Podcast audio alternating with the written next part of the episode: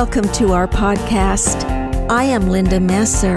My husband Ron and I invite you to join us in our weekly broadcast of A New Voice of Freedom.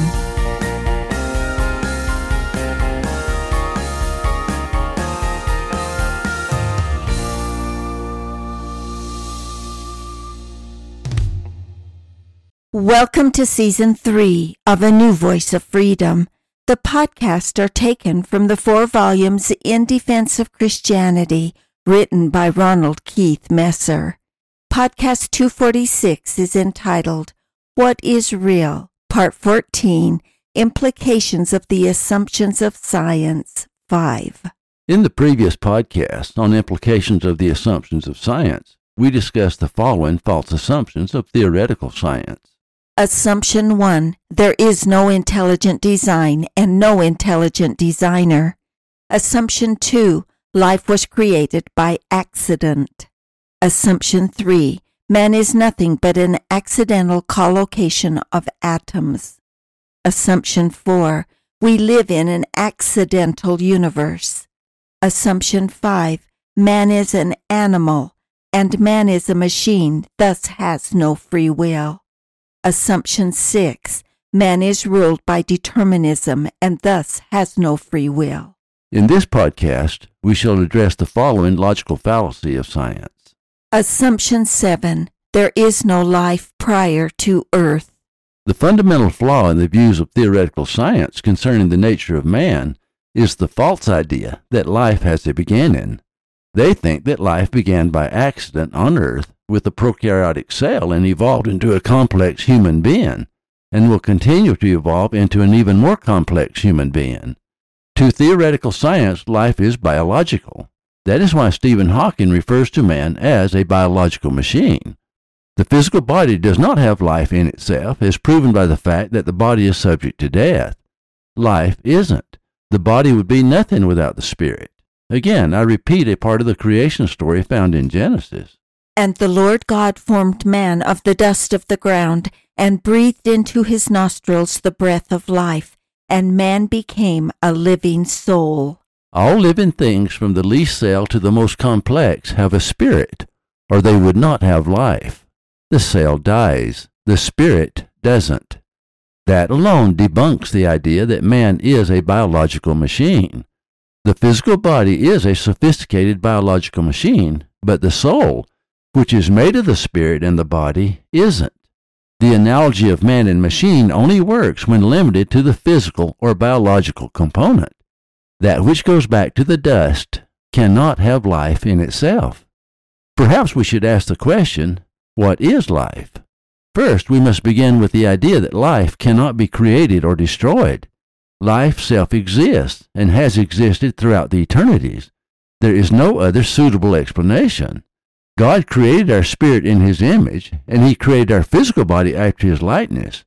But if you claim that God created life, you have the inevitable question who created God? One of the most fundamental laws of the universe must be this Something can never come from nothing. We accept the fact that matter and energy cannot be created or destroyed, they self exist. Why would it be difficult to assume that the life force cannot be created or destroyed? God had to come from somewhere. God cannot create himself because of the law stated above. When dealing with creation, the first thing we must dismiss is the unsustainable idea that something can come from nothing, that life came about by accident, that the universe came about by accident, life has a beginning, matter and energy have a beginning, everything will end in a giant heat death, leaving nothing Things create themselves by necessity. There is no intelligent design and no God. Such arguments fall apart very quickly, and suddenly science must start making excuses for every extraordinary piece of evidence, such as the existence of life, the existence of the Goldilocks zone, and the existence of man. That brings us back to the question what is life? We can only answer that question from our own experience. We are living beings. What is that phenomenon we call life? Life is a force. Life is consciousness. Life is intelligence. Life is a unique identity. Life self exists. Life has always existed. It cannot have a beginning. Life will always exist. It cannot have an end. If we assume the above, then everything else falls into place. Why God exists, why life exists, why we exist. We cannot answer why life self exists any more than we can answer why matter and energy self exist.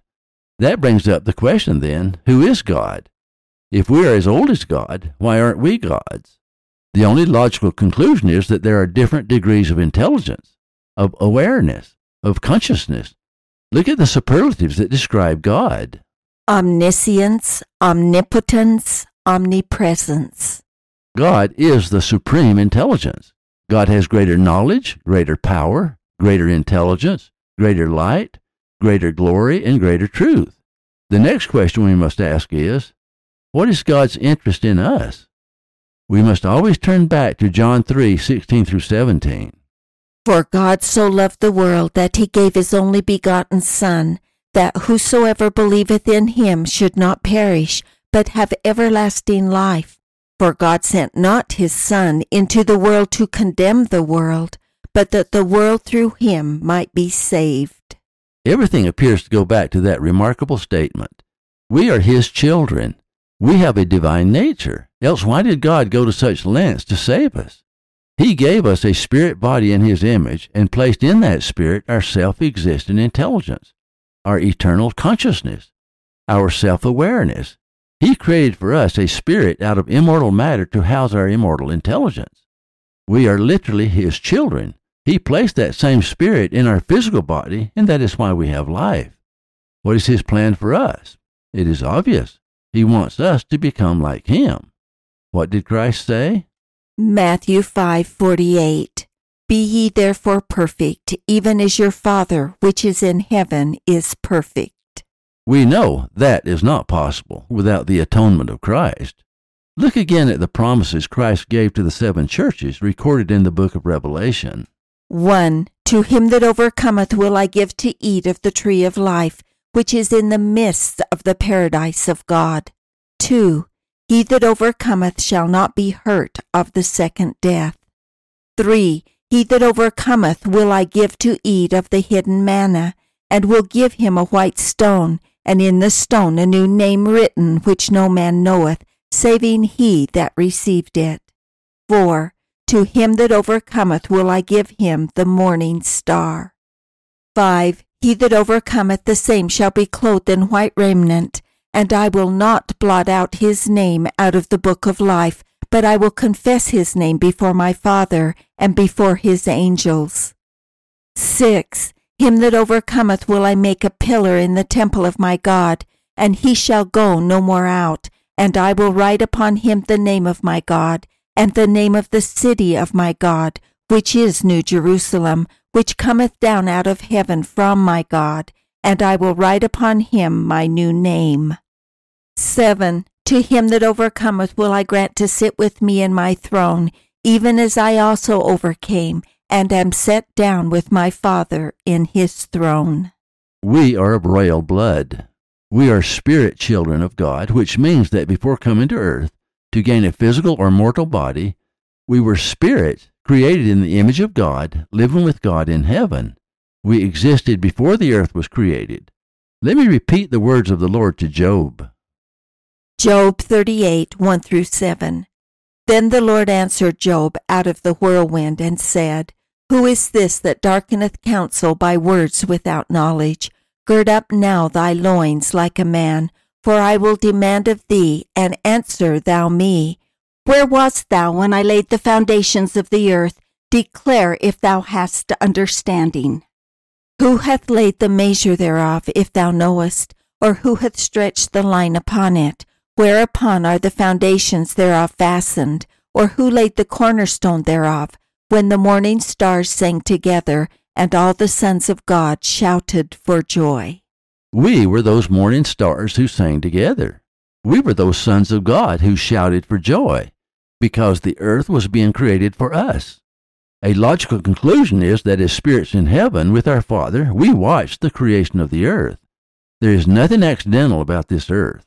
Life is possible on this earth only because God designed it to sustain physical life. It is no coincidence that we live in what science calls the Goldilocks zone, meaning it is just right for the existence of mankind. Furthermore, we knew from the beginning that the earth was being created for us. I love the words of the Romantic poet William Wordsworth. In his poem, Ode, Intimations of Immortality, in stanza 5, Wordsworth wrote, Our birth is but a sleep and a forgetting. The soul that rises with us, our life's star, hath had elsewhere its setting, and cometh from afar, not in entire forgetfulness, and not in utter nakedness, but trailing clouds of glory do we come from God, who is our home. Heaven lies about us in our infancy. Shades of the prison house begin to close upon the growing boy, but he beholds the light and whence it flows. He sees it in his joy. The youth, who daily farther from the east must travel, still is nature's priest, and by the vision splendid is on his way attended. At length the man perceives it die away, and fade into the light of common day. Wordsworth is speaking of the veil that was drawn across our minds when we left our Father's house and came to earth, causing us to forget our pre-mortal life. The purpose of the veil is clear. That is the only way we can develop faith in God, exercise agency, and be judged for our works. However, with Wordsworth, I believe that deep in our souls we carry those memories, and that earth is so patterned that it reminds us of former things. Learning is as much recognition of former things as discovery. Carl Jung attributed the primal symbols and images we share, even among peoples who had no contact with each other, to the collective unconsciousness. He introduced the word archetypes. It is a brilliant concept. But what Jung didn't account for is that collective unconsciousness is far deeper Christianity offers two other explanations for the phenomenon. Number one, we are all brothers and sisters, children of God who lived with God in heaven before coming to earth. As Wordsworth said, our birth is but a sleep and a forgetting. The soul that rises with us, our life star, hath had elsewhere its setting, and cometh from afar, not in entire forgetfulness. In the premortal existence, we were taught the same principles.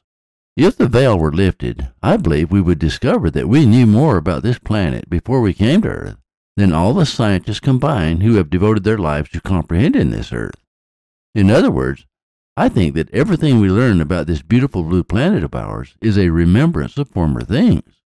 I believe that is what King Solomon, also known as the preacher, meant when he said in Ecclesiastes, The thing that hath been, it is that which shall be, and that which is done is that which shall be done, and there is no new thing under the sun. Is there anything whereof it may be said, See, this is new, it hath been already of old time, which was before us? There is no remembrance of former things, neither shall there be any remembrance of things that are to come with those that shall come after. When King Solomon said, it hath been already of old time, which was before us, he is not speaking of the temporal past. He is speaking of the immortal past when we lived with God in heaven. When he said, There is no remembrance of former things, he is speaking of the veil drawn over our minds at birth. Learning is a form of recognition of former things. This earth is an integral part of our lives. Number two, Father Adam and Mother Eve are the parents of the entire human race. Adam lived nearly a thousand years. He would have taught his posterity about God and about Christ and about the creation. His children would have taught their children, and thus the traditions would have filtered down through the ages. Following the flood, Noah, who was the second Adam, would have taught his children, and his children would have taught their children, and thus all the traditions of the antediluvian period and the traditions of the post-diluvian period would have been passed on through his posterity. There is another phenomenon that for Christians is evidence of intelligent design. The earth was prepared to be our home even while we were in the world of spirits in heaven. We were all aware of it as stated above. In addition, the earth was created to be our home throughout the eternities. It goes through the same stages we go through, including the fall. Its first creation was spiritual. Genesis 2 4 through 5. These are the generations of the heavens and of the earth when they were created, in the day that the Lord God made the earth and the heavens, and every plant of the field before it was in the earth, and every herb of the field before it grew. For the Lord God had not caused it to rain upon the earth, and there was no man to till the ground. Its second creation was temporal. Genesis 2 9 through 10. And out of the ground made the Lord God to grow every tree that is pleasant to the sight, and good for food, the tree of life also in the midst of the garden, and the tree of knowledge of good and evil. And a river went out of Eden to water the garden, and from thence it was parted, and became into four heads. Like us, the earth will die. 2 Peter 3:10 But the day of the Lord will come as a thief in the night, in the which the heavens shall pass away with a great noise, and the elements shall melt with fervent heat. The earth also and the works that are therein shall be burned up. And like us, the earth will also be resurrected and become our celestial home. Revelation 21 1 through 3. And I saw a new heaven and a new earth, for the first heaven and the first earth were passed away, and there was no more sea. And I, John, saw the holy city, New Jerusalem, coming down from God out of heaven, prepared as a bride adorned for her husband. And I heard a great voice out of heaven saying, Behold, the tabernacle of God is with men, and he will dwell with them, and they shall be his people, and God himself shall be with them, and be their God. And what were the promises God made to those in the seven churches who endured to the end? 1. I will give to eat of the tree of life which is in the midst of the paradise of God. 2. I will make a pillar in the temple of my God, and he shall go no more out. And I will write upon him the name of my God, and the name of the city of my God, which is New Jerusalem, which cometh down out of heaven from my God, and I will write upon him my new name. 3. I will grant to sit with me in my throne, even as I also overcame and am set down with my Father in his throne.